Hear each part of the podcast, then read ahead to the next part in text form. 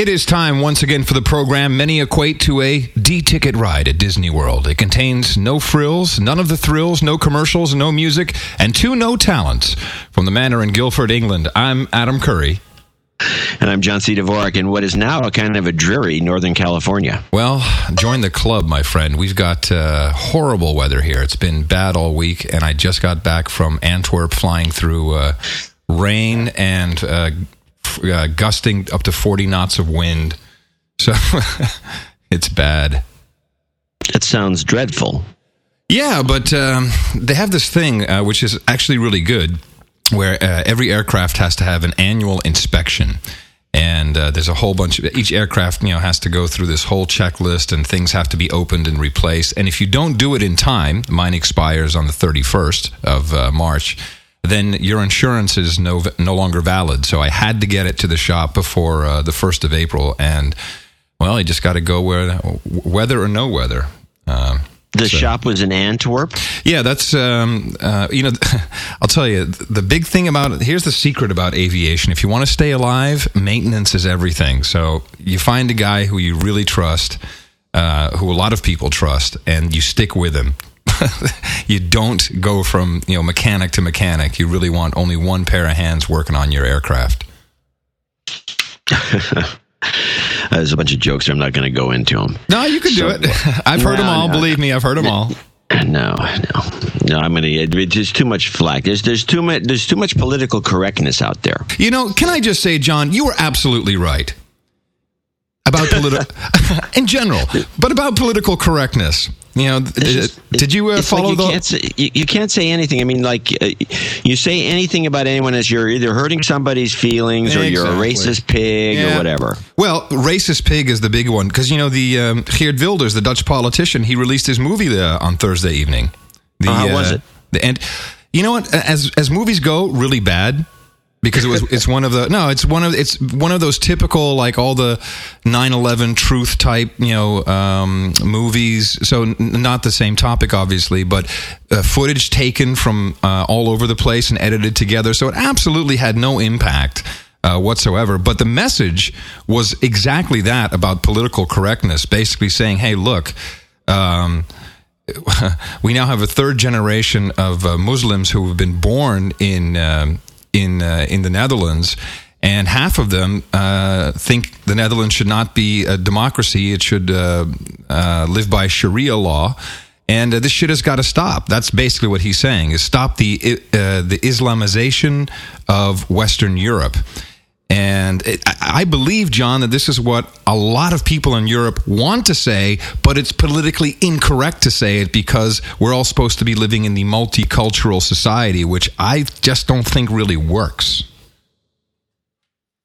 Well, I don't think there's anything wrong with understanding different cultures so you can deal with them for business purposes. Mm-hmm. But uh, there was something I read. I, am going to find this book. I have a book that was uh, uh making an interesting comment. Uh, the, the, the, writer made this. There's just a, a, it's like about three sentences that are so well done. I can't even get close to it without quoting him exactly. But he says, you know, there's a lot of cultures out there that you can respect to a point, but many of them really should are, are bad. really suck. They're just bad, yeah. and we shouldn't. You know, I mean, maybe do, our respect for them should be reconsidered because they're just bad. I mean, there, there's no reason that there's there are bad cultures out there, and if you know some of these things are bad, and I have uh, I question some of the uh, things that have been floating around in terms of uh, whether they're good cultures or not. Well, so, but, so that so but, that's. I'm sorry. Go ahead.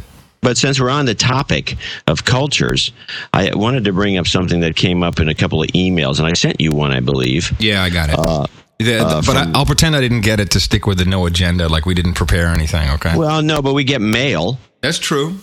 You know, it's not like an agenda. Like I didn't say what I want to talk about. I just sent you. Re- I just said read this, and what it is is from a guy who I've been corresponding with, who was talking about the. Uh, um, the, this big British grocery chain, and this is Tesco's. this is yeah Tesco's, and this is related to to cultural Culture. issues, although it's not extreme cultural issues where you know you're beating women or anything. I mean, I don't think they want that. but the, what's happened for people out there who want to follow this is an interesting story. This uh, uh, and it starts in Southern California. And I did some follow up by going to the websites uh, of the uh, of of, uh, of Tesco, and it looks like they're going to open up a bunch of these stores. They're called Fresh and Easies, and they're small grocery stores that have a lot of fresh supposedly fresh products in them. Although there's so many of them, they're going to open like 30 of them or something like that. But but the whole basic the whole basic formula is uh, fresh and easy. So it's it's really fresh food and easy to get. That's their formula, right? Yeah, and you're right. And they they believe that the Americans have got it all wrong and you know they can show us show us the way even though you know I've been to grocery stores all over the world and the fact of the matter is we have uh, some of the worst in the United States and some of the best, uh, including uh, a chain that's now evolving out of the Seattle area. Was but that, anyway, I'll get to Fresh. Fields. I'm sorry. Well, what's that? What's coming out of Seattle? Well, we'll get to that in a second, I guess. About Seattle. Yeah, let's, let's talk about Fresh and Easy. Here's what they did, and this is what makes the story interesting. They came in with supposedly a lot of research, and they're going to come in and blow the American market away. They're actually on the they're on a, they're on the wrong trends in almost every way. They're going to lose. If anyone's an investor out there in Tesco, really short they're short lose, that shit. they're going to lose their ass.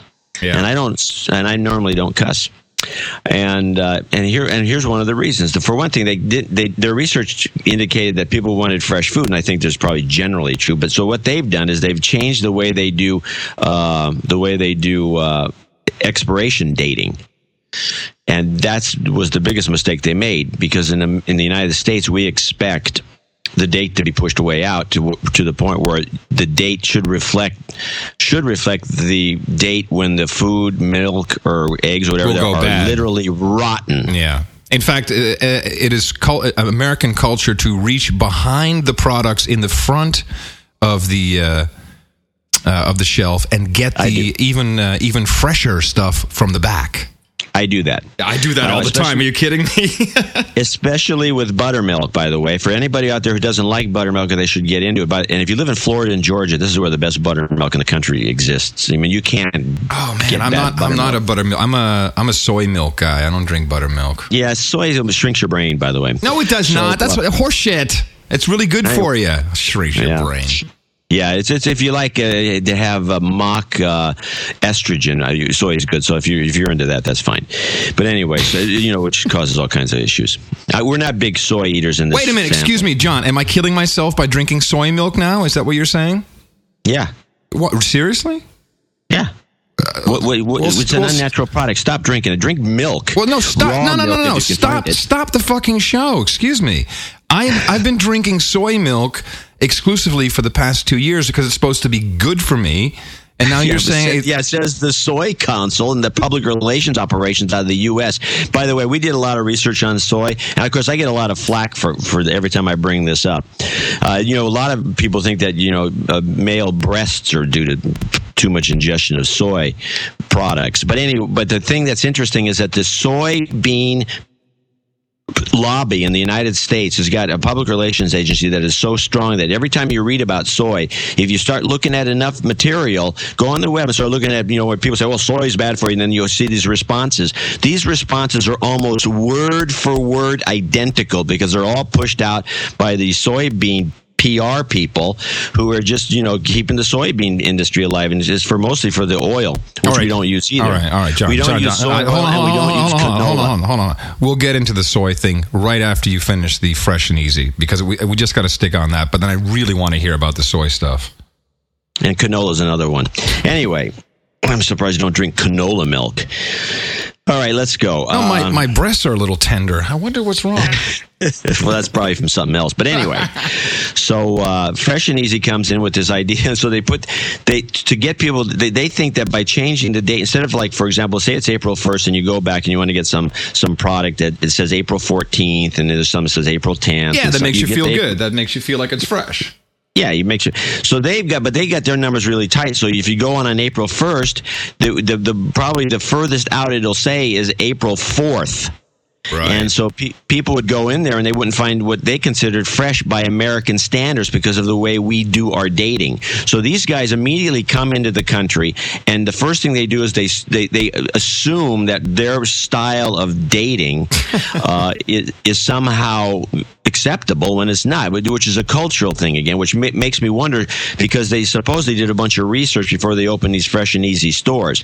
The other thing that seems to be a problem with them is that they're they're if anybody's been to London, if you go to a Marks and Spencers, uh, they have a grocery sec store in many of these places. And those places are they have a lot of nice stuff in there but the fact of the matter is it's a very sterile environment. But it's very upscale. I mean it's it's it's the most upscale supermarket food you can purchase here apparently.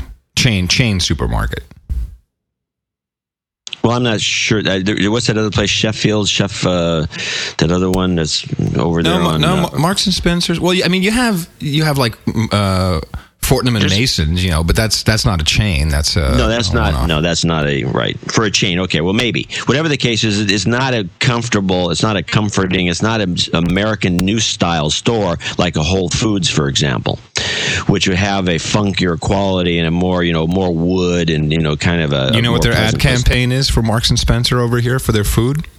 What? Oh, they have, so they have really beautifully styled real. I mean, it's very hard to shoot uh, food for uh, for television to make it look good. So it really looks good, and the pay, the tag is always, "This isn't ordinary food. This is M&S food."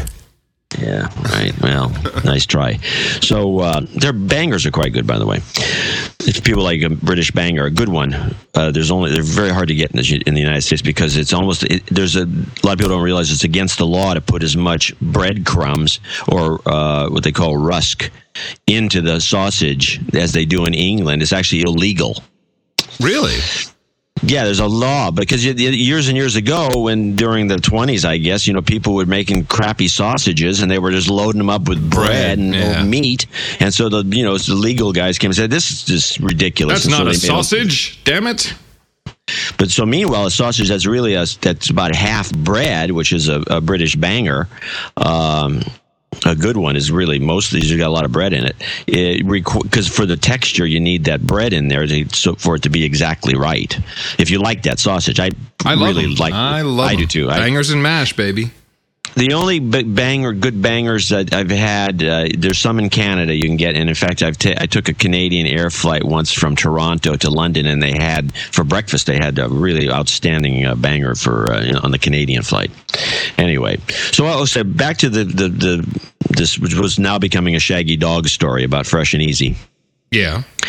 Uh, so they so it immediately tells me that their researchers were either had their you know they were they were full of, full of shit. so anyway, so they come in. So, but the other thing that's interesting that people m- m- complain about, which I wanted to discuss a little bit, is the uh, is the fact that they they also have this European style that is rather alien to Americans in general, except maybe in Berkeley, where they where people do it voluntarily, where you bag your own food. Yes. In the United in the United States, you know, it's like if you're in the union, maybe I'll bag my own food and getting you know getting union pay. But for the most part, we don't bag our own food. And I can I can already hear one of the listeners to this show moaning about the the the kind of dilettante nature of American shoppers. But the fact of the matter is, it's a tradition here, and it's our culture yeah. not to bag our own groceries. In fact, most people can't bag them right anyway, and they break bags. And I think over time they discovered that it was a disaster to let people bag their well, own also, groceries. They break. Well, also it's uh, it's an efficiency thing because um, you know if you're bagging your own groceries, it just takes longer unless you know because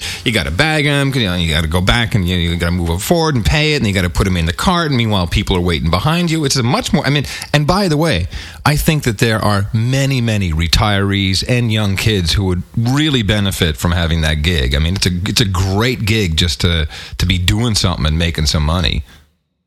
Yeah, no, it, it keeps employment up. But the, but anyway, the point is is that we don't bag our own groceries. Although if you go to Berkeley, you run into people that voluntarily go over and start bagging their own groceries because they think they're in Europe or they want to pretend they're in Europe or they feel like they should be in Europe or Say, whatever. We're saving I mean, the earth, the, John. We have to save the earth. Now these are the same people that put bicycle lanes all over the place, and there's no bicycles in them, but they all wish they. You know, I, those, I say those bicycle lane building soy milk, soy milk drinking losers. If you want to ride a bike, move to Amsterdam. That's where you can ride bikes all the time. It just doesn't make any sense. So know, hold they on, get- hold on. At we shop at Sainsbury's, as you know. That's where we do most of our shopping, and they do ask you. So they don't have baggers, but they'll. Um, the cashier will say, "Would you like me to help you bag?" well, that's new. Um, no, no, no, no. I, I've I've never seen it. Well, I live here, dude, and I've uh, hear, heard it for the I've past at couple of years. Sainsbury's numerous times because I when I go. Well, maybe London, they I- looked at you and went like, "Fuck that yank, man! You know, let's teach him a lesson. It's possible. Bag yourself." But the point is, is that uh, generally speaking, in Europe, you bag your own groceries, and in some Yes. places, and I think in Asia, in some places, you actually have to buy the bags. Oh no, that's that's common in the Netherlands. You have to buy the bag.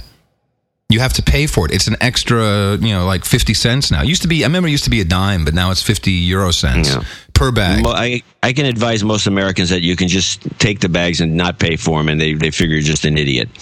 So uh, Typical uh, American uh, American attitude, John. Come over here, visit our fantastic supermarkets, yeah, the ones you love to shop and you know so much about, and then act like an asshole. Don't do that, man. This is uh, this this is what gives us a bad rep. You got to stop that. And you I'm know, it's saying, like drinking soy milk. You, you, it's, it's, it's, anyway, back to the cultural things. Right. Now, another thing you run into in Berkeley, besides people voluntarily bagging their own groceries because they wish they were in Europe, is that they buy, they, they bring in all these, these crappy, uh, bags that are made out of cloth that they either bought or whatever 'cause, you know because you can say they actually Save the do earth. give you like a nickel or a dime or something back on your bill if you if you don't use their bags um, which is fine because you know golly you know the same people though that are walking around with these with these with these uh, cloth bags that they stuff the groceries in instead of using and wasting the one paper bag uh, are the same ones who subscribe to the New York Times and relish the Sunday edition, which probably accounts for about a thousand paper bags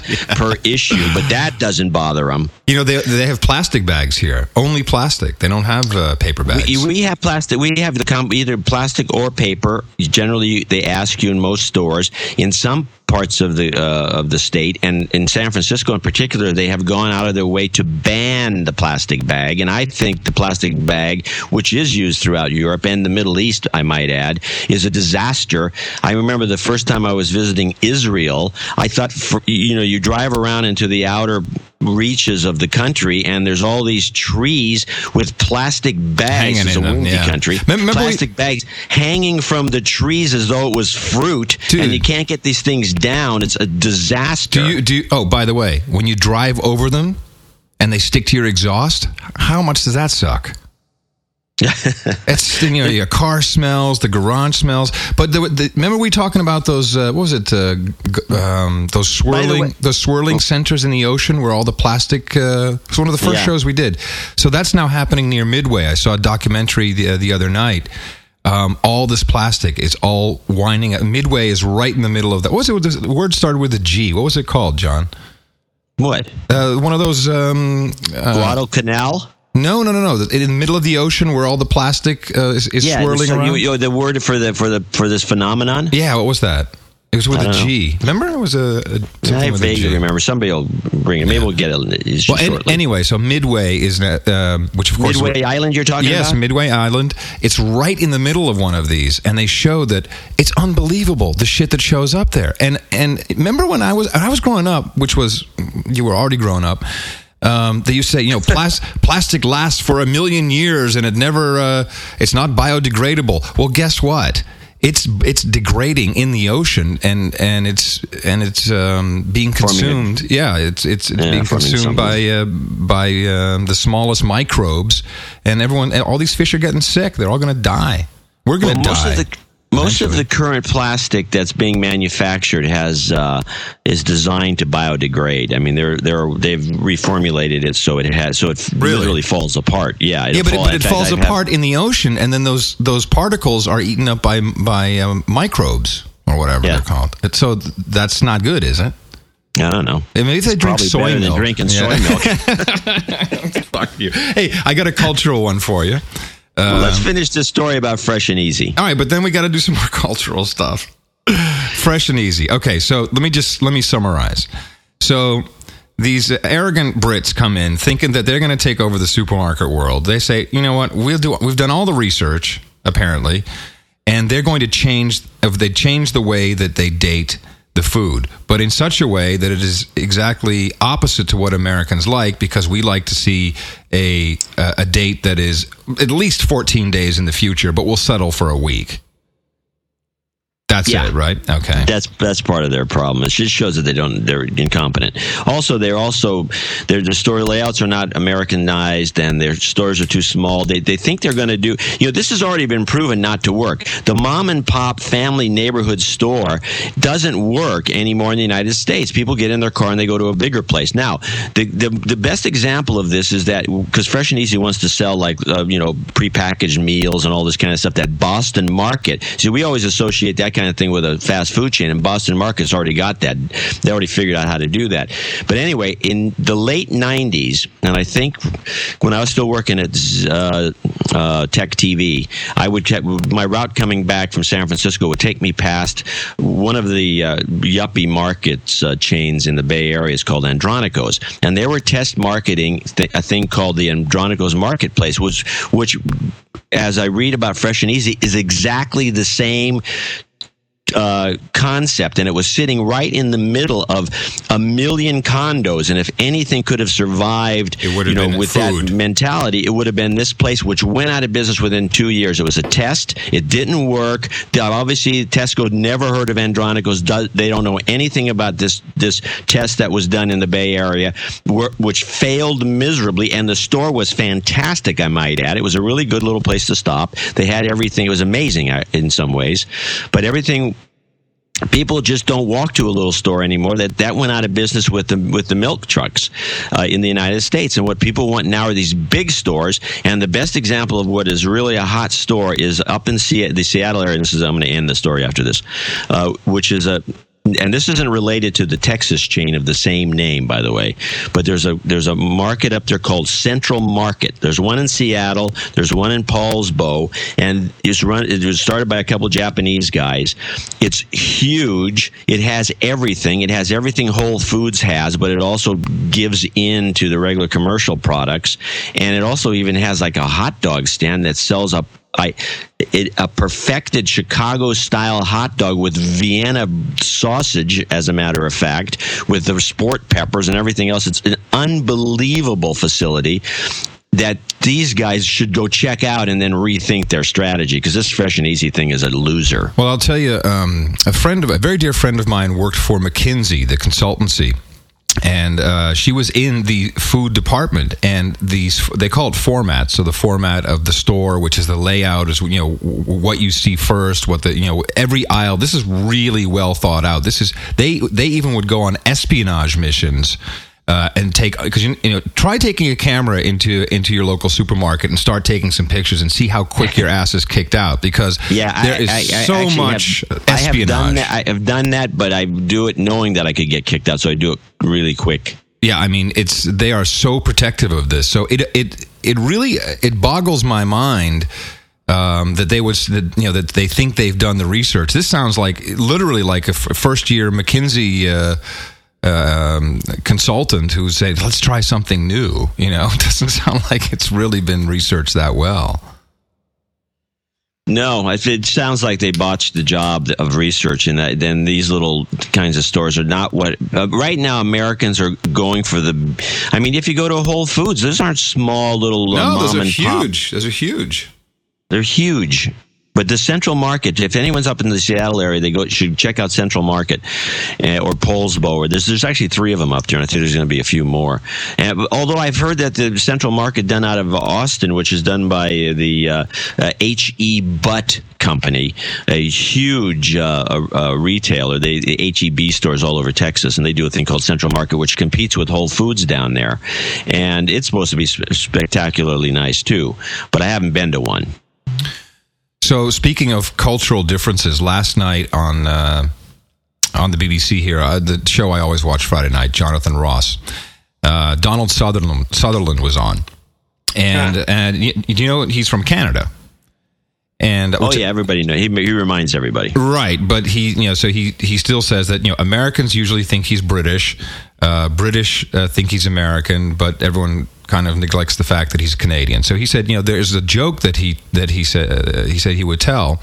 He said. Um, the Canadians love the joke. The Americans hate the joke, and he wanted to try it out on the on the British. Okay. Yeah, thank you. I was and? waiting for that. So you want to hear the joke? Of course. All right. Let's uh, let's see let's see if you like it. Um, he, he, did some little visual thing here, but uh, I don't think it's important for the joke. Two spur- By the way, before before you do the joke, mm-hmm. not to interrupt, mm-hmm. but the fact that the Canadians love the joke means it's somehow it's some it's it's one of those Canadian jokes. But you know, well, that, that's that's that, you know, that's what I was waiting for, but it isn't. At least I didn't think it was. But then again, I'm I'm not re- I'm certainly not Canadian. I, I'm only half American, half European. I'm a lover, not a fighter. So here's the joke: two sperm are swimming along, swimming along, swimming along, and the one sperm says to the other sperm, "Dude." How long until we get to the womb? And the other sperm says, I don't know, man. We haven't even left the esophagus yet. Huh. Now, I thought it was pretty funny.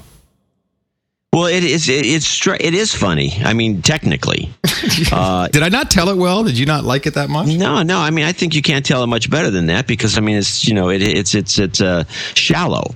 Um, Very typical Canadian. Oh, you know what I think it is? I think what it is. I that the Canadians do. do Very fellatio in Canada. No, I, maybe they have more hookers up there. Oh, but please. The, uh, Here comes the email. Anyway, Incoming. no, I think the I think the joke is juvenile. You know, I th- you know like, what? I thought like it was kind of funny. Joke. You know what? If anything, I thought it's that like the, it's like the it's like the punchline to the joke. Oh no, no, no, that's not a that's not a rash. That's lipstick. To, to, to be you honest, know? John, I thought that maybe a lot of Americans, if he would tell that on television or you know in some public forum, that maybe a lot of Americans it takes them too long to figure out what an esophagus is. Oh, down that's a nice insult. Seriously, well, it's I mean it. Unfortunately. Yeah, you know what? I hate to admit it, but you might be right. Yeah. Um, not that uh, you know that. We don't want way, to generalize or anything. By the way, esophagus. I don't know. This is no agenda where we're just obviously going to just roam all over the place. Oh, I can't esophagus wait. is one of the one of the uh, uh, definitive dishes uh, in Taiwan. Uh, of the beef variety. I believe so. Yeah. I've had it. I, I went to was I had a Taiwanese taking me to a Taiwanese restaurant to give me all the traditional national dishes, as it were, from Formosa. And esophagus is apparently the you know right at the top of the list, and it's it's actually quite good. Can you imagine esophagus stuffed with banger? Dripped in M- in M&S soy milk. Oh man, how wonderful would that be? So, um, another thing about self-service, okay. which we you know is the that in the United States we used to people used to pump our gas. Oh man, sure, absolutely. My wife still get, won't pump her own gas because she wants that here. And we used to get free maps. Oh, that's right. Oh, that's right. It was the biggest thing on a road trip. She's like, Dad, Dad, Dad, Dad can I run in and can I get a free map? Can I get a map? Can I? Can I? And the guy would uh, check your oil. He would wash your windshield, pump your gas, and look at your wife's tits. And give you a free map. And, and, and the gasoline was like 50 cents. Ah, now, the good old days. So what happened when with the four dollar gasoline and they don't do anything? You have to do it all yourself, and they won't check your oil, and nobody cares. I just, I, just don't get the economics of this. By the way, in Oregon, it's illegal to pump your own gas. They, they, by law, it's required that somebody else pump it. Someone who's qualified. yeah, qualified gas pumper. Yeah, it ain't easy, you know. well, the economics, I think, are you know that came with the the self serve. Uh, I think it makes sense. It's just less bodies there, and and people don't care anymore. You know, we're conditioned to it. I think that went away such a long time ago um, the and, and, you know self service seems to be really everywhere now. You, is there still the anywhere inter- you can get your gas pumped? The internet, the internet makes makes it even worse. Now you have to, you know, sh- you can't even go to the you, everything's self service. I didn't notice it, it began when uh, Uh, when you used to go to Macy's, you know, in the olden days, you used to go to a, a, store and they would have people actually could that could help you and actually had taste and they could lead you to buying a certain thing or whatever. Nowadays, you know, they just have these clerks that get whatever the minimum wage is, and then they require them either through the barcoding system or through a punching it in by hand to essentially do all the people don't realize why it takes so long to get away from a counter in a big uh, retailer. It's because they're punching in all the accounting information. Instead of a bean counter doing it they're doing it at the they're doing register. the work. yep they're doing the work for it. Absolutely. They're doing all the work, bang, bang, bang. So you sit there as the things, all this data is going in, and then, then of course it ticks off something in some computer database so they can reorder more white shirts because nobody can notice that there aren't any left. Oh, dude, uh, I I, rem- I, worked in retail when I was uh, 16, selling um, electronic parts. So literally diodes, transistors, capacitors. You know, transformers, solder wire, you name it. And it was, you know, we had a cash register where you would, in, you know, you'd write down every item by hand on the uh, on the you know basically you know uh, like a receipt, and then you slide that receipt into this cash register. It, it, had a handle that you would spin, but it, it actually modernized it, and you hit the um, you, know, you put the you type the amount in, you hit the big black button, and it, and it printed the total, and it had an internal total, right? And then at the yeah. at the end of every single day, you'd have to compare uh, all three pieces. So how much money you have left in the till, or how much money you have in the till, excluding the thirty guilders at the time that went in just for change at the beginning of the day, and and and you had to match all of these different pieces of paper, and that matched back to stock. you know, well, that's the way it worked. Well, and it worked well. But you know, by yes. the way, I wonder where the word till comes from. Hmm. The money in the till I've heard that all my life. I never thought much about it, but it's not. It's not a till. It's a cash register. The money in the cash register, but the t- it's always said the money in the till. Maybe one of our listeners knows the etymology of that particular screwball term. I'm, uh, of course, looking it up as we speak, but uh, it's kind of a hard word for Google. Yeah, T- TIL would be impossible. I think it's TIL. Maybe it's TILL. I think it's double L. Yeah, TILL. Let me see. Uh, I'll do entomology till. That'll always help. Uh, Cat, you maybe should put cash register and, until it might come up with something associative, which is the way I do a lot of searches. That's you something know, that what, I that I only learned uh, maybe ten years ago. That NCR stands for National Cash Register Company. Right, and the reason that uh, Watson named his company, he used to work at NCR, of course, and got all his his ideas from NCR. And when he started IBM, and he decided that he was going to name it like National Cash Register, but he's going to up the ante on each and every word. So instead of national, he made it international, all and right. instead of cash register, he made it business, business machines. machines. Yeah, exactly. Huh. A little a little known, a little. Well, actually, it's not that little. And Tom Watson, most... Tom Watson still lives on in Doctor Watson, doesn't he? Does he? Yeah, isn't that uh, that Doctor Watson like on it, on NT? And I, I thought it still did it on Windows 2000. So. Doctor Watson would pop up and he would like monitor no, shit that crashed. Wasn't that him? I don't think so. Oh. That's too weird if true. That's what I, I that's what I always thought. I thought that, that that's that's him. well, if he had a baseball bat, maybe. What does that have to do with it? Yeah, there's stories of him and you know coming to, to collect, you know, by breaking somebody's kneecaps if they owed. There's all these stories about the about the early days of IBM being the kind of a, a brutish, B R U T I S H type of company. Well, they were one of our clients at uh, when, when we had Think New Ideas, and uh, they were a, like a I think they, they spent 15 to 20 million dollars a year with us and it was for the AS400 division. Mm. Boy oh boy oh boy. And big those things are oh man, they're still huge. I mean, really, yeah. really big. Yeah. There's yeah. a lot of people that are really fans of those machines.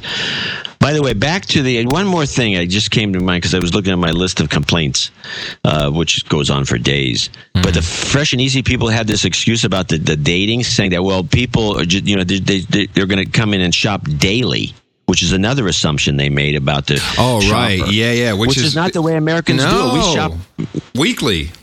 Yeah, Yeah, I go. I don't. I mean, I love to. I like I said, I like to shop, but I don't like to go to the grocery store each and every day just to buy today's food. I mean, I have a freezer. So here it is. You know? Here it is. Okay, so it, it's a combination of. There's also a cultural shift happening in Europe, which has gone, I think, gone very, very rapidly. Having grown up in Europe, absolutely. You know, you have your long-term items um, like your potatoes, okay, and you know stuff that you can just keep laying around. And you get that in some big bulk. In fact, the potato guy would bring that to you, and he'd also take away the potato peelings. There's another guy for that back in the day. Um, and you know, every single day, you know, mom goes out uh, and she goes by the butcher around the corner or whatever, and then you know she gets her meat and she'll go to the uh, to the vegetable uh, the vegetable guy, and uh, you know, and that could even be uh, a stand on a little market. And what has happened is they've tried to keep that um, cultural process going, but now they've they've you know um, all those smaller stores are gone, and it's become big box uh, supermarkets. But they've kept that idea of going every single day. Yeah, well, the Americans have never, I, except maybe in large cities like New York, generally speaking, don't shop every day, uh, especially in the suburbs, which is where most people live in total numbers. Um, it, and it's you know it's also impractical. I mean, there's a I mean, I wouldn't mind living in Paris, you know, d- you know, a block away from a meat market and a cheese shop and a bread store and a whatever. And yeah, and go every day, say hello to the butcher and, you know, get a cut of horse or whatever that I wanted to eat. If that's because And, we uh, live in a country where you got to work your ass off. We work 12, 14 hours a day in the United States. We don't have any time for that shit. That's what's driven us. That's why we're such a tremendously huge nation and not like all those socialists in Europe who work eight hour days and take uh, eight weeks of vacation a year. Yeah. Yeah, I know. It's a shame. dude, dude. Speaking of the French, um, Sarkozy had a huge states visit to, to the UK to Yeah. uh, to visit the Queen, and this is you know, this is really big. I mean, they rolled out Yeah, the. well, of course we have we know nothing about this, so you might as well Oh, inform oh, us. okay. So, oh no, this is a big public display.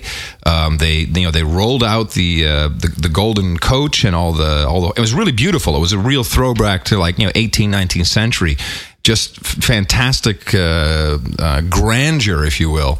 And uh, you know, so Sarkozy addressed uh, the the entire parliament, and he says it's time for uh, you know for our, our two countries to bond together, talking you know about uh, deploying more uh, forces together around the world, but really saying, yeah, we know. In fact, he literally said, Sarkozy said, you know, you have your special relationship with America, that's great, but we want a real brotherhood between our two countries, and. Um, but of course, the real news was this was the first time that his wife, Carla Bruni, former model and singer, um, came along with him. And dude, oh man, she's awesome, John. She is. She, I mean, she she's like Lady Di of France. I'm telling you. I- I mean, that just from the appearances, right? She hasn't. I don't know if she's done all the type of work that, that Diana did. Uh, but she, uh, it's it makes so much sense. I mean, like finally, someone good looking in the royal family. Really, I mean, we got we got Camilla for Christ's sakes. Yeah. A cab driver told me a joke about Camilla. He said uh, right. uh, Charles uh, uh, Charles was driving around uh, Windsor Castle and he uh, accidentally drove over one of the Queen's corgis. You know, one of those dogs that she has. And uh, and the and the corgi's dead. And all of a sudden, the fairy godmother appears. And uh, I said, "Oh, why are you so glum?" And Charles says, "Well, you know, I've I've I've, I've killed one of Mum's uh, corgis." Uh, well, you know what? I'll give you one wish, and uh, maybe that'll make you feel better for today. He says, "Oh, um, c- could you please bring the corgi back to life?" And fairy godmother looks and says, "Nah, no, I think that's that's a goner. I can't do anything that uh, you know, no, can't do that." And then uh, uh, Charles says, "Well, maybe uh, you could do something about Camilla's appearance." And the fairy godmother says, "Let's have another look at that corgi for a second. No, that's a good joke. Yeah, I, I mean, uh, you have to hear it in kind of that, you know, that uh, London cabbie accent. Yeah, That's no, it'd be, it's really funny with with or without that. Yeah, but it would be even probably funnier with a guy that that could do the They voice. could really do it. Yeah, well, I can do the voice, but it that's it sounds pretentious. Unfortunately, not quite there so I yet. had, so I had grits today. I have. I'm not a big fan of the grits. Why? It, I don't know. It's just. It's not. I mean, I'm very particular about breakfast. Um, I was, I was, I, you know, I never got, like, I never had grits actually until I started traveling into the South, the deep South in particular. They where it's that's where common you to get your grips. Yep. Well, it's common at breakfast and even all the hotels, uh, and um, and it's an interesting dish because it, for people who don't know what grits are, they're actually a uh, kind of a, a corn mush, cornmeal mush that is made from a specific type of corn, hominy, that uh, seems to soak up so much water and expand to such an extreme that you can see why poor people eat it because It makes, unlike you, like makes you feel full. in like oatmeal, uh, where you might need like a half a cup of oats to a cup of, or maybe three quarters of a cup of oats to like a cup or a cup and a quarter of water and milk. Uh, it's like a couple tablespoons of grits in like a cup makes a huge pile, and um, but they're they're bland. so I, so Yeah. I've been thinking about. I like them because they're interesting as a side thing. A But plate, wait, wait, what do you eat them with? I mean, did you? The, well, you have them with bacon and eggs or Right. whatever. I mean, just on a plate with the regular. Right, but would you consider, of hash uh, brown potatoes? You'd, you'd have those. Right, but you don't consider any like some people uh, will put syrup on it. Some people do other things. Right. Yeah, some people put syrup on them, and some people put butter on them, and you can cook them. If you cook them in broth, they taste a lot better. But I was experimenting with. We have at the deli. Uh, we have a bunch. Of Salt's a big thing right now. It's a big trendy item. Everyone's buying all kinds of salts, all kinds of weird salts, and they're very Really? expensive. Salt's a huge. I was at the fancy food show for the last two or three years. Some of the biggest vendors making the most money are selling salt. And what what kind of salts are there? I mean, that's Well, there's like a Hawaiian salt, which is red because it's it's it's in these brick kilns, and essentially it's pieces of brick that are in the salt, as far as I'm concerned. there's uh, mined salt. There's Fleur de Sel from France. Which what are, what are the main differences between the salts? I mean, is it? Uh, I mean, it's like uh, what are the differences? I mean, you know, like Well, spices can be sharper or less sharp. Yeah, there's there's flavors that are slightly different. They have a lot of different mineral contents. Not Hmm. all salts are just sodium chloride. They have a lot of magnesium. Some of them have. I have some salt from Switzerland that has it's half potassium chloride naturally, supposedly. Hmm. Anyway, but the one thing that you know, th- this is there's a number of salts that's expanding, and there's salts from the Himalayas. There's Tibetan salt, and a lot of these restaurants are starting to use these salts. It, you know, it, it, ama- it amazes me, John. You don't know shit about Tibet, but you do know about Tibetan salt. That's just a travesty. I know. I know. It's a, it's a travesty of justice. And anyway, there's also a black salt. But any, but the thing is, is that the, because they, they can't seem to make enough weird salts, there's all these smoked salts. And now you can get from the United States, you can get hickory smoked salt, mesquite smoked salt, and, and these are you know just basically taste like smoke. But now that's the lead up to what I have to say, which is the French have made a smoked salt called fumet sel for a long time. It's a tradition. And unlike the American smoked salts, this stuff is actually fantastic as a product. And when you use it on grits, when you make the grits and use this fumet sel, it, it makes the grits taste fan, really outstanding. It, really improves things a lot. But it's a French smoked salt. It's extremely expensive, but it's, it's, a, it's an astonishing product. Hmm. I didn't know there was such a such a variety of salts. I mean, you think like sea salt and you know, Yeah, no, there's a salt, the but- salt thing is huge, and the Huh. and the other thing that we've noticed, we can't figure this one out because we sell out of it constantly. We you know sell a lot of spices mostly, and. Um, and I ran into the Andronico's that I mentioned earlier. I was in the store, and they they had it there too, and it keeps selling out. And my wife can't figure it out. I can't figure it out. Uh, we haven't found any research indicate where this demand is coming from. I figure it's the Food Channel or somebody. Smoked paprika is the hottest thing right now in the spice department. really red or green or does it or both? Red. It's red smoke. It's it's it's red paprika. Looks just like Huh. you know regular paprika, which or which there's no such thing as regular. There, now there's varietals and all the rest of it. But the smoked, Smoked. paprika is going out the door, and we can't. And if anybody out there knows why, I'd like to know myself because we can't figure it out. I don't know. I don't even have a recipe. It must be a new secret ingredient in crystal meth or something like that. Yeah, well, that's possible. So, front page of the uh, Financial Times uh, weekend edition uh, over here in the UK. of course, the uh, controversial tax law, uh, new new tax code goes into effect April 6th here in the United Kingdom, um, and there's been a lot of talk about that even on this show about non-domicile taxes, etc. So the the first big big loss for Britain because you know I also predict that a lot of companies will leave and a lot of cool shit is just not going to take place here because of this. So you'll love this. Um, Britain uh, Britain's bid for the 2010 Champions League finals, which is you know the huge uh, football competition at Wembley Arena. Uh, they're out of the race because UEFA, which is the uh, the governing body of uh, of the football association. Uh, said, you know what? since you guys aren't going to waive our players being taxed when they play in the UK, you're off. so like the, the, the, this is the country that is supposed to be the the the new sports minded country. We have the olympics coming up. They're now losing UEFA championship football because of the tax code. Which has got to be worth millions and millions of dollars to the local businesses. Pounds even. Sorry? Yeah, yeah we pounds. don't we don't talk about dollars anymore uh, john. It's just not worth it. But yeah, well. oh by the way um, have you seen this documentary, The Money Masters? No. Okay, I'm I'm only one hour into it. It was brought to my attention by one of my listeners, the Daily Source Code at dailysourcecode.com.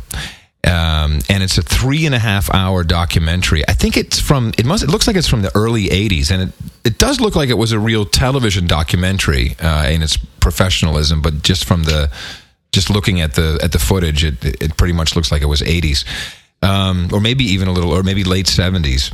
But it's about how um, banks came to rule the world. So they focus specifically on the Bank of England, which, surprise, surprise, is owned by private uh, individuals and uh, and families, and has nothing to do with the government or the Queen of England, and the Federal Reserve, which of course also has nothing to do with the government of the United States and how how the system works. And of course, you and I, I think we we understand kind of what's going on, but they're able to simplify the process of how it works and how you know how basically doesn't matter who's running what country where these guys are running the whole show. It's a fantastic piece of work. I'll send you. You can Google it.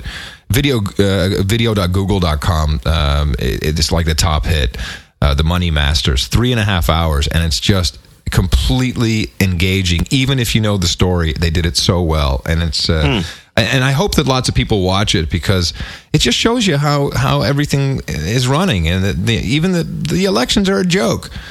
You know, these no the, the, the, these two entities, the Federal Reserve and Bank of England, and of course other central banks, they control us because they literally control how much your house payment will be, how much your car payment will be you know what your salary is going to be. They they determine that. Random and, and not well random to us but for their own benefit whenever they need to do it. So you know that's pretty much uh, i think when uh, the the lending hand is always above the borrowing hand right?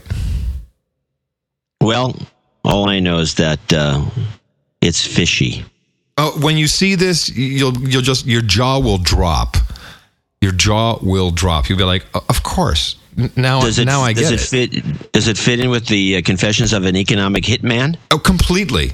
Uh, well, yeah. well um, in that system. Okay, so this this is going back to, um, in fact, the the the American Revolution was because of central banking. They wanted to get away from that it's it's fascinating. You know so you know every, we're taught in school it was about taxes. It, yeah it was partially about taxes but it was about um, uh, america having the colonial scrip which was their own form of money and you know they just issued enough for trade to take place and everything worked. And there was you know there was no inflation. There was no national debt. You know it was just there was money in circulation and everyone used it. And you know you could get more of it by selling more or or spending less you know and, and but there was just so much in circulation. It wasn't brought in um, you know through uh, through printing it through a, a, third party who would then you know basically lend it to the to the uh, to the government fascinating. It's really an, an eye opener.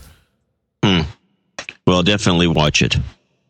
Yes. I, in fact, I don't think you should go anywhere today. I think you should stay home uh, in your slippers. Have a nice uh, cup of tea there. and uh, and, And just watch sit this there and, documentary. and watch this and then just get mad.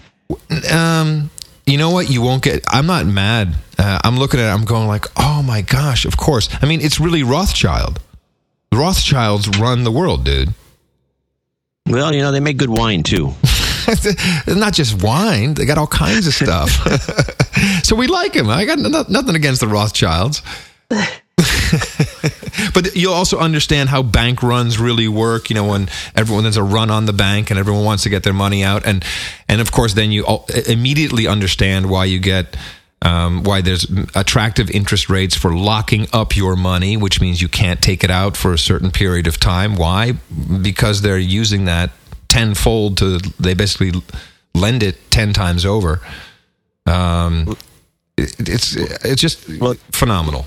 Well, on the s- subject of colorless bankers, uh, I met a number of the Rothschilds over the over time, and they reminded me of the Of character. A, lo- a lot of them, the British part of the family, of the character. Did you ever see the movie The Good Shepherd with Matt Damon playing a CIA guy? Yes, I did. You know how he was basically in, had no personality. Yep. Uh, yeah, that's kind of the way a lot of these. Uh, That's the way they are. Personality of a dish rag, essentially. I actually enjoyed that movie.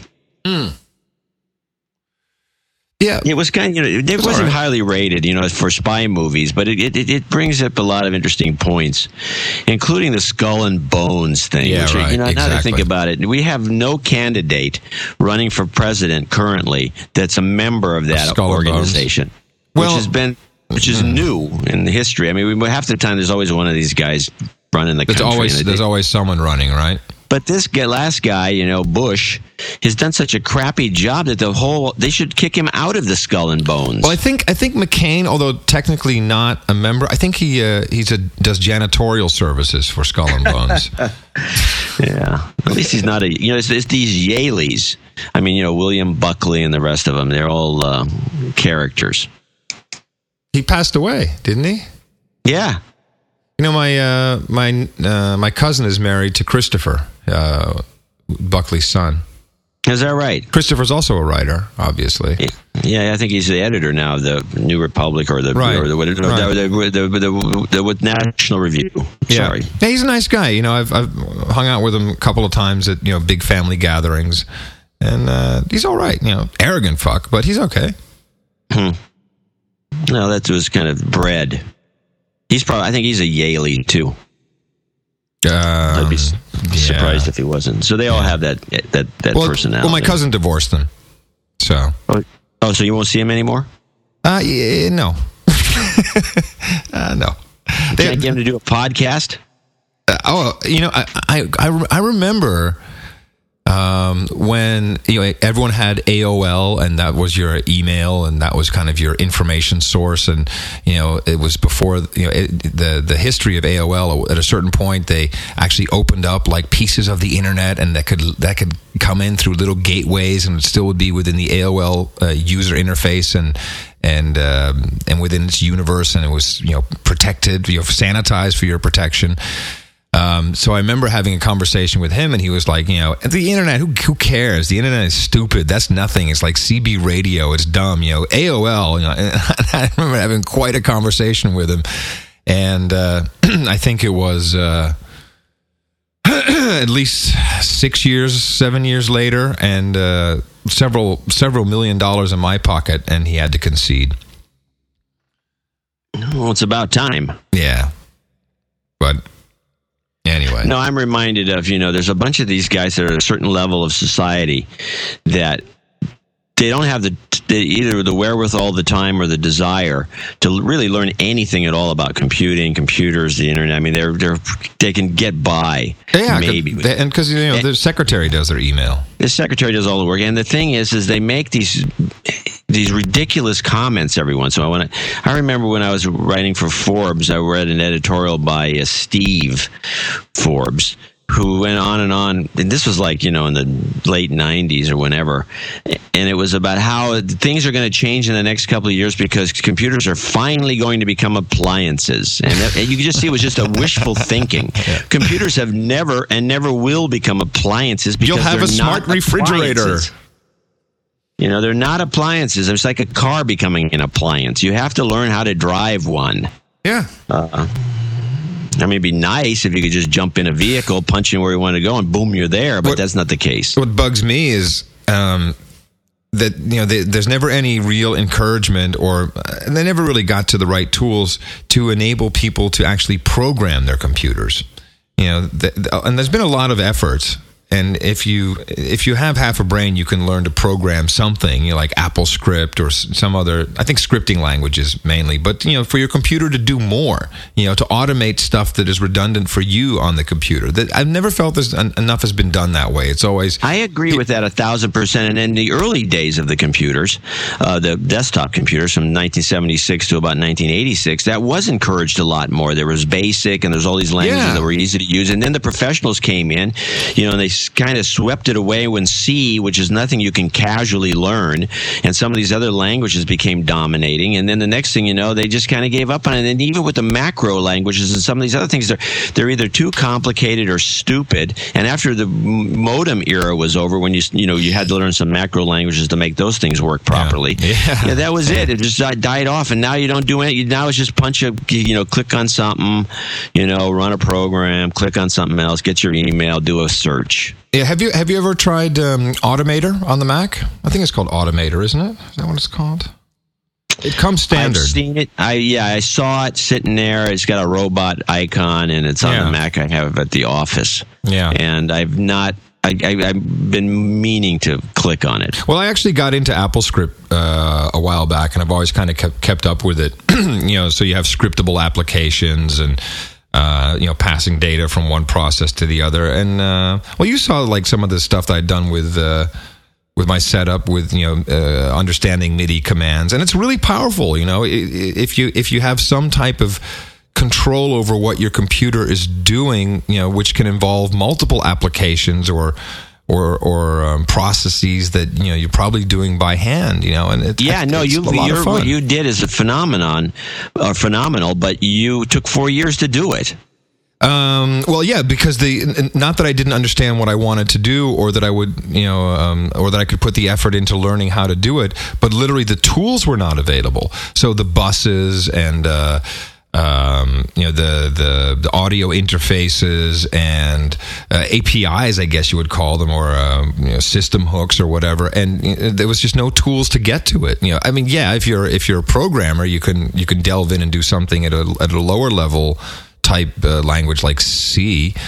Um, but for just a guy who would, you know who can understand the concept of scripting and just wants some stuff to to happen or connect, uh, you know, thing A to to widget B, uh, just there was just no way to do it, and and so now there was a way to do it, and the particular application I wanted to make, which involves uh, a lot of heavy audio processing, um, the machine actually is strong enough to do it now. So my stepson says he'll help you get the patent if you uh, Really? if you if you tell him what you did.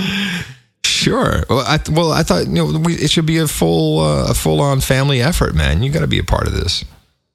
Yeah, no, I mean I'll show him. How, I mean I've done it. I've gotten I've done patents. Yeah. What pa- what patent do you own? I did a I don't own any patents, but I've helped people do patents, and uh, went through the real process with the patent office. With a um, uh, years ago, a guy came up with a uh, a, a a weird recycle recycling separator. This guy used to work at a at a scrapyard and invented this crazy device, which sucks paper out of it. It's just that you throw all this stuff on this big spinning thing with a vacuum behind it, and it sucks all different different things with different densities onto it and then shoots it off someplace on a conveyor belt.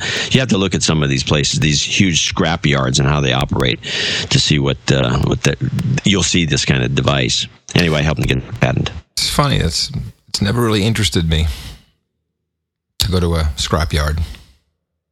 So I was an air pollution inspector, and I had to go to scrap yards to see because there'd be smoke coming. From I one of was an air places. pollution inspector. I was an air pollution inspector. Gonna clean up all your air. Gonna clean up all. Like that. Sounds like a song. Oh, Terminal Sounds like a Five. song ready to happen. John, I got some more got some more cool shit for you, man. You'll love this. Uh, Heathrow's Terminal Five took uh, 19 years of planning and building, cost uh, eight billion dollars to build. Opened up, a fucking disaster.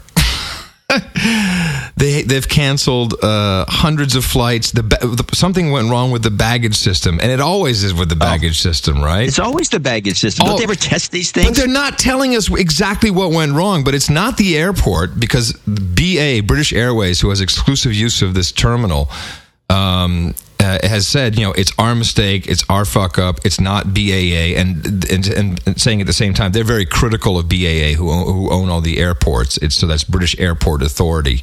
Um, it's not their fault. It has something to do with their baggage handlers, or I mean, it's a staffing issue clearly because everything else is apparently working.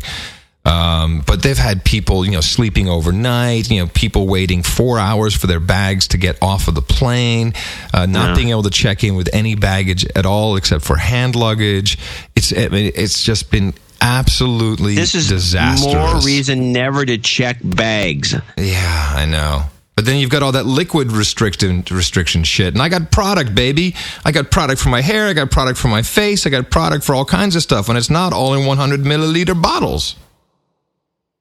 Put it in 100 milliliter bottles. How much of this stuff do you need? Ever travel with somebody who takes big giant bottles of shampoo? I mean, it's like what No, is but I have a lot of- hauling around all this stuff. I have a lot of small bottles. I got product. I'm like a I'm like a woman. No comment. So uh, Thanks. change your ways. Uh, you you are right though. You are absolutely right. It's uh, but sometimes you just, you got to clothing. Oh, the dog is pissed off.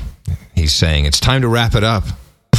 We actually got about eight minutes left before we get to the 70 minute mark. This shows have been going on a long time. But it's eh, I'm not getting a lot. Well, the only people who complain about it are those two jabronis. But I don't hear anyone else complaining about the length. Well, it just seems to me that it should fit on a one CD. But yeah, no, I mean, I don't care. Seems like an okay idea. I got a couple more complaints if anybody wants to hear them. Let me see. Um, yeah, we'll yeah, we'll take another complaint. So, uh, Jose Canseco is the guy, as a baseball player, is the guy who was responsible for the steroid thing in baseball being bro- blown wide open with this book that he did, I think it was a couple years ago. Called Juiced, and he named all the people that he had helped get. And he's a big steroid Juiced. promoter. Juice, which Yeah, of course Ju- is the exact same name as the uh, video uh, video program. Juiced. You spell it differently, but juice, J O O S T. Yeah, yeah, it is. It is the same. Juiced. The pronunciation, juiced. But anyway, he uh, named all these names, and he actually, when he comes on, he's like a big steroid user. He, he's, he, he, probably has a prescription. I don't know what, but he's, he stays pumped up on this stuff. He's huge, and he thinks it's the greatest thing ever. And then he talked, and I guess a lot of baseball players found it was very useful because it was a it was a myth that well, you know, people would always. I remember during the era when it was really being discussed a lot was well, you know, you can take all the steroids you want, but that doesn't mean you're going to hit a 90 mile an hour fastball. You know, that takes other skills. It turned out that a lot of steroid use doesn't it actually increases all kinds of things other than just pure strength it also makes you more likely to hit a 90 mile an hour fastball if you were whiffing at it but anyway so it was like so so it became a scandal and so now he's got another book coming out where he's naming more names. Oh, and uh, which will keep this controversy going for a while. So I'm watching the uh, TV version of the Jim Rome Rome is Burning show, and Jemele Hill was on, and she go brings up this topic, and she said something interesting to me that just kind of kind of triggered a thought or two, which was that she says that the problem with all this that these accusations that Canseco makes in the book, he says he gave somebody the needle in the butt, and then he he, he told he, he hooked up some other guy with a with a drug dealer and all the rest of it. She says the problem is there's no second source. There's no second source for this information. No second source. This became a big thing in journalism. No, there's no second source. No second source. You have to triangulate. So I had to start thinking about the second source concept, and I and I realized that Hemingway, when he's reporting about World War II, was just reporting what he saw. Uh, uh, George Seldes, the famous uh, correspondent in Italy, he was he would write about what the what they what they're doing. They would go into the newspaper. There was no second source for correspondence. They would go someplace, take a look at something, and report on it. They didn't have to say, "Well, I see that the big oak tree over there is uh, is is dying. Let me get a second source in here to confirm what I'm seeing." I mean, it doesn't that okay, doesn't so, exist. so so wait. So your beef is that um, all of a sudden there seems to be some unwritten new journalistic rule which is uh, not uh, official. Well, yeah, that's one of my beefs. Okay. But it, but I what it boils down to, in fact, in, in straight reporting, where you're essentially staying in the office and phoning people, you're supposed to get not only a, a quote from one person, but a counter quote from somebody Right, else and a right. neutral quote. You're supposed to get the three quotes, and you're supposed to have a second source for anything that. But if you actually are witnessing the situation or you're a participant, why would you need a second source? You're just saying what you saw. Ah, so okay. I, I don't need a second source to say that the weather's No, no, no, no, no. I got it. I got it. Let, here, let me tack something on for you. This is more of the don't edit your own Wikipedia page bullshit. Which is another. You know, that's that's where I fucked up. I didn't know that you. I mean, certainly not uh, three years ago. I didn't know that you weren't supposed to edit your own Wikipedia page. Wasn't I fucking there? D- d- am I not some kind of authority? That's that's what this is. It's uh, it's a Right, cultural it's like shift. There's a lot of mistakes in the Wikipedia that could be easily corrected by the person that this that the post is about. yeah. Uh, so it's it's actually idiotic not to edit your own Wikipedia page so you can maintain accuracy. The reason, of course, they don't want you doing is because you're going to take out all the negative stuff. But what's what's negative stuff about people unless they're criminals even in there for? I mean, the Wikipedia thing is is sketchy in a lot of ways. But the second source thing, you know, because we got a, I've got a new correspondent I'm going to be working with who's a Chinese guy who goes to China a lot, and um, who's. Uh, I think he's calling himself Hong Mao Tang. I think something like that. Oh, yeah, like it's an alias, like he doesn't have a real name? reporting. He was just in, in he was just in Tibet, and he's and he essentially just goes and he's and he's going to be reporting. And I'm not going to get any second source. I think, why do I need a second source? You don't need a second source when somebody's there reporting. Uh, and so I found it weird that she would say this woman uh, on the show would say that Canseco needed a second source, and I realized that that's this is a bunch of malarkey. You don't need a second source when you're just re- ninety percent of the time. If you're there, you don't need a second source. You're looking, you're reporting. What do you need a second source for, and why does this come up in the conversation? Okay, well, I've given you my input. I, I can't help you anymore with that one. No, no, I appreciate that too, but I just think it's a it's an interesting ph- phenomenon where oh, you know, well, you can say all that all you want, but I'd like to see a second source, you know, a second opinion. It's like you're going to another doctor. Second source. Oh well, uh, I guess no one tr- no one trusts anyone anymore. And you know, and even if you have second, third, and fourth source, you know, the truth is is whatever your perception was at that time. I think there's always three or four sides to the truth. It's just the way it is. yeah, maybe. Yeah, So only you didn't have any complaints this week? I mean, I'm just sitting here griping all the time. no, I no, I'm, like a big griper. You know what? I'm I'm actually pretty happy because uh, Patricia is has been in Holland all week doing the um, the Holland Got Talent uh, show. No, no, no. This is great. I, no, I, I love the name. Well, you, well, it comes from America Got Talent and Britain Got Talent. You know, this is a huge formula. This is like Dancing with the Stars type of audience, like uh, Pop Idol, American Idol. I mean, this is a worldwide uh, successful format. So you know that you, it's almost no risk when you walk into when someone says, "Do you want to do this show?" Because it's a, you know these shows don't fail anywhere. The formula is tweaked; it's perfect. But of course, you know if you are a good judge. Um, you know that can you know that's that's really important for the show so really the casting and it is casting uh, of the judges in these reality shows uh, makes all the difference and it's not just how um, how knowledgeable you are about uh, either singing or in this case it's a, a wide variety of performance uh, art i'd say. But it's also your reactions and you know and and it's really about how you approach it. And you know they always want to have the simon cowell type person maybe the softer person um, and really what works and what is always the the, the core of the uh, of the success of this formula is one person who is just honest not a dick it may come across that way but the person is just honest Uh, and that is my wife to the T. And but she can actually say things so honestly that it's you know just cut your legs off at the knee, but you still feel good about it. Um, so the first episode aired last night, huge ratings, like a 20 share, just off the charts. Um, and so that's been exciting. You know, she's worked really, really hard on it, and uh, and you literally, you know, you you, you work all uh, you know for a couple of weeks, and then.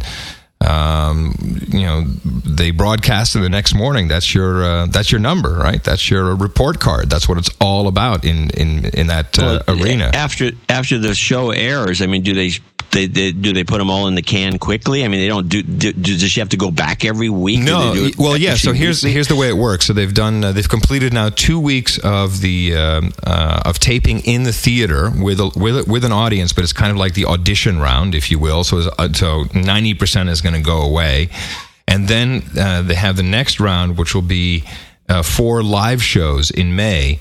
Um, and that's really counting down, you know, to the final person. So those will be done live, but I think they've probably done shit, I don't know. They they must have done eight, maybe eight episodes that will be the uh, uh, the audition rounds, which of course are a lot of what the fun is about. And then by the time you've finally become endeared to, uh, Yeah, no, the audition rounds, as far as I'm concerned, is the only entertainment on these shows. Yeah. the uh, but, because it's but, fun. but then you get hooked. You get hooked on on you know someone that you just really turn on to, and then that pulls you into the watching the live shows and voting and all that excitement. It's Yeah, yeah. fabulous. It's it's if you're unlucky, you get hooked. But anyway, the uh, so you're telling me so the so the formula so the way they do this, they shoot like a like what eight to ten shows, and they get those in the can. So they just work real hard to get those done, and then they they have to go back. Then they have to actually go live because I guess they Correct. want phone ins and the rest of it. Yeah. And week after week after week, and that's kind of the that must be the grind. Well, no, th- um, that those four live shows are great because you know the show is only going to last you know an hour and a half or whatever it is. That's live television is great because you start and the, the shit's just going to end at some point, whatever you do, and it's over. You know, there's no going back and fixing it. Um, so you know these shows every day from like uh, one in the afternoon until ten at night you know one after another. I mean it's uh, and it's and it's not front to back shows. Um, they do openings and closes etc but it's really just all performances. They're sitting there watching one after another and it's you know like grandmas on roller blades. It's you know all kinds of crazy shit and a lot of it is just you know i, I was there the last time when patricia was doing the first week of shows and the, the judges are just so um, so tired uh, after you know one of these days of taping, and just you know emotionally drained from looking at you know some really bad performances. So do they have and they do a wardrobe change? I I would assume between Yeah, each. yeah, yep, so yep. you shoot for an hour and then you change and you go back and yeah, that would be Uh, yeah. I mean, this is all post production. Um, it, it and it's believe me. Uh, yeah, I think the person who deserves to win always wins, but man, this thing is it's all post production. It's they really put this together well. It's art. I mean, what an art form. And it just makes for a fun fun entertaining show and laugh about some people and get emotionally involved with others and has no other redeeming quality or value. Yep. No value whatsoever. In fact, I, I was watching the. uh, In fact, I can't even watch much television. The networks are always wondering what's what's going on. You watch shows like uh, uh, what's that one with Howie Mandel where you guess a. You a Oh box. yeah, I like that. It's um, Deal or no amnesia. deal? No, no. Well, you have deal or no deal, and then Dennis Miller's doing a show now. I think Amnesia. It's just it's worse. The but I uh, like deal or no deal. That's a great show. It's an idiotic show. There's no questions. There's no skills. It's just like you guess, and then you watch people go off the deep end because they think they're going to make more money because they can't do simple math and look up on the screen and say, "Yeah, no, I think uh, two hundred and fifty thousand dollars is enough." I doubt that I picked a million dollars and is in this suitcase I'm sitting next to. Besides, even if it is, why should I go through all the anguish? And it's probably not. It's probably five bucks. But no, I'm not going to take the two hundred and fifty thousand dollars, quarter of a million, even though I'm not making any money and I'm poor. So listen, so so so they then, go off and they walk off with five bucks. then It's you wait. You you need to see no no. You need to see a different show. You need to watch the show that Jerry Springer hosts, and it's and it's called uh, Nothing But the Truth. Okay. I, I've watched that show once. It's unwatchable. I love that show. I love that show. It's This is this is my favorite question. Okay, so it's always around the five thousand dollar mark, and of course it's all based on lie detector stuff which is all totally sketchy. But let's just say that you know this is i mean it really comes down to people saying things in front of their friends and family who are sitting there. So the question They're i love the most is have you ever um, fantasized about gay sex? I love that question. It's so funny. And you see these guys just going like oh fuck man. You know it, it, it if I lie, then I'm going to lose the five thousand dollars. But if I say yes, it's like I'm I'm never going to live this down. You know, my homies are going to be laughing Well, at you me. know that that show is, is rigged weird anyway because the, the, the questions and answers are all pre-prepared. Yeah, it's- I don't like that early. either. Yeah. and you know the But whole, it- but it doesn't so matter. But that's- that- but that part And is so it- entertaining. It makes you itch. It makes you scratch. It makes you it makes you cringe to watch that show. That show is an example of what's wrong with television. It shouldn't be encouraged. No, people no, no. Shouldn't watch it. They should shoot the people who produce it. That would be a good idea. I love that show, John. You, I, You have the worst taste in television. Oh, please. Oh, oh, look, just because I'm on the cutting edge, on the working tip of what's going on in media today, doesn't mean I have horrible As taste. the media goes off the cliff. Look, the I, these shows are not going off the cliff. These are the only shows that will be left because they're inexpensive to produce, highly entertaining, no other, not offensive or or or useful in any other way whatsoever. It is chewing gum for the brain. It is fantastic. I love it. It's good for us. Everything else should be done online. It should be It is cheap. not good for us. It's probably the most detrimental programming in the world. It's turning the public into a bunch of jackasses who don't know anything about anything. A good show on current events is, is what we need. People are so stupid. It's it's because of these shows. They're just stupefied by it. It is worse than the worst kind of drug. Well, I don't know what to say now. You've hurt my feelings. Oh, Well, let me just think. Uh, uh, I don't know if uh, you know what. Seventy-five minutes. Forget about it. I'm gonna think. Let me think about this, and I'll get back to you next week. That's my new signal The time is up, John. you so you're gonna let me? You're gonna let it end with my rant about your taste in television? Yep. I'm just gonna have to end it there. Okay. You, got me. you got me. You have to- You got me. What can I say? You'll have to come back with something next week then. Yes. Not that we have an agenda or anything. uh, you really got me. You got me going there for a moment. But I, but I think I'm, I'm afraid if we get into it, that the show will be two hours. You know what I mean? Yeah, we should Okay. do- save that topic. Let's end later. on a high. We're ending on a high, so that people can. They're already yelling. That, in fact, a lot of people are going to help me formulate my uh, my rebuttal next week. Uh, good luck with that. Uh, all right. Uh, so you doing TWiT today? Oh no, tomorrow. No, I think that Leo took off. He's off traveling somewhere again. Oh. You know, he's in Mongolia or something. Oh, something. good. Because then we get a lot more listeners, I think. that could be. Yeah. And uh, also a lot of uh, people who are uh, like Dvorak, uh, Dvorak groupies are showing up. Oh, it's about time. Yeah. All right, my friend. And that was entertaining. I think, Uh, yeah, and we'll be back again next week with more good stuff. for sure. From the Curry Manor in a wet Britain, my name is Adam Curry. And I'm John C. Dvorak in a eh, slightly wet Northern California. We'll talk to you again next week right here on No Agenda.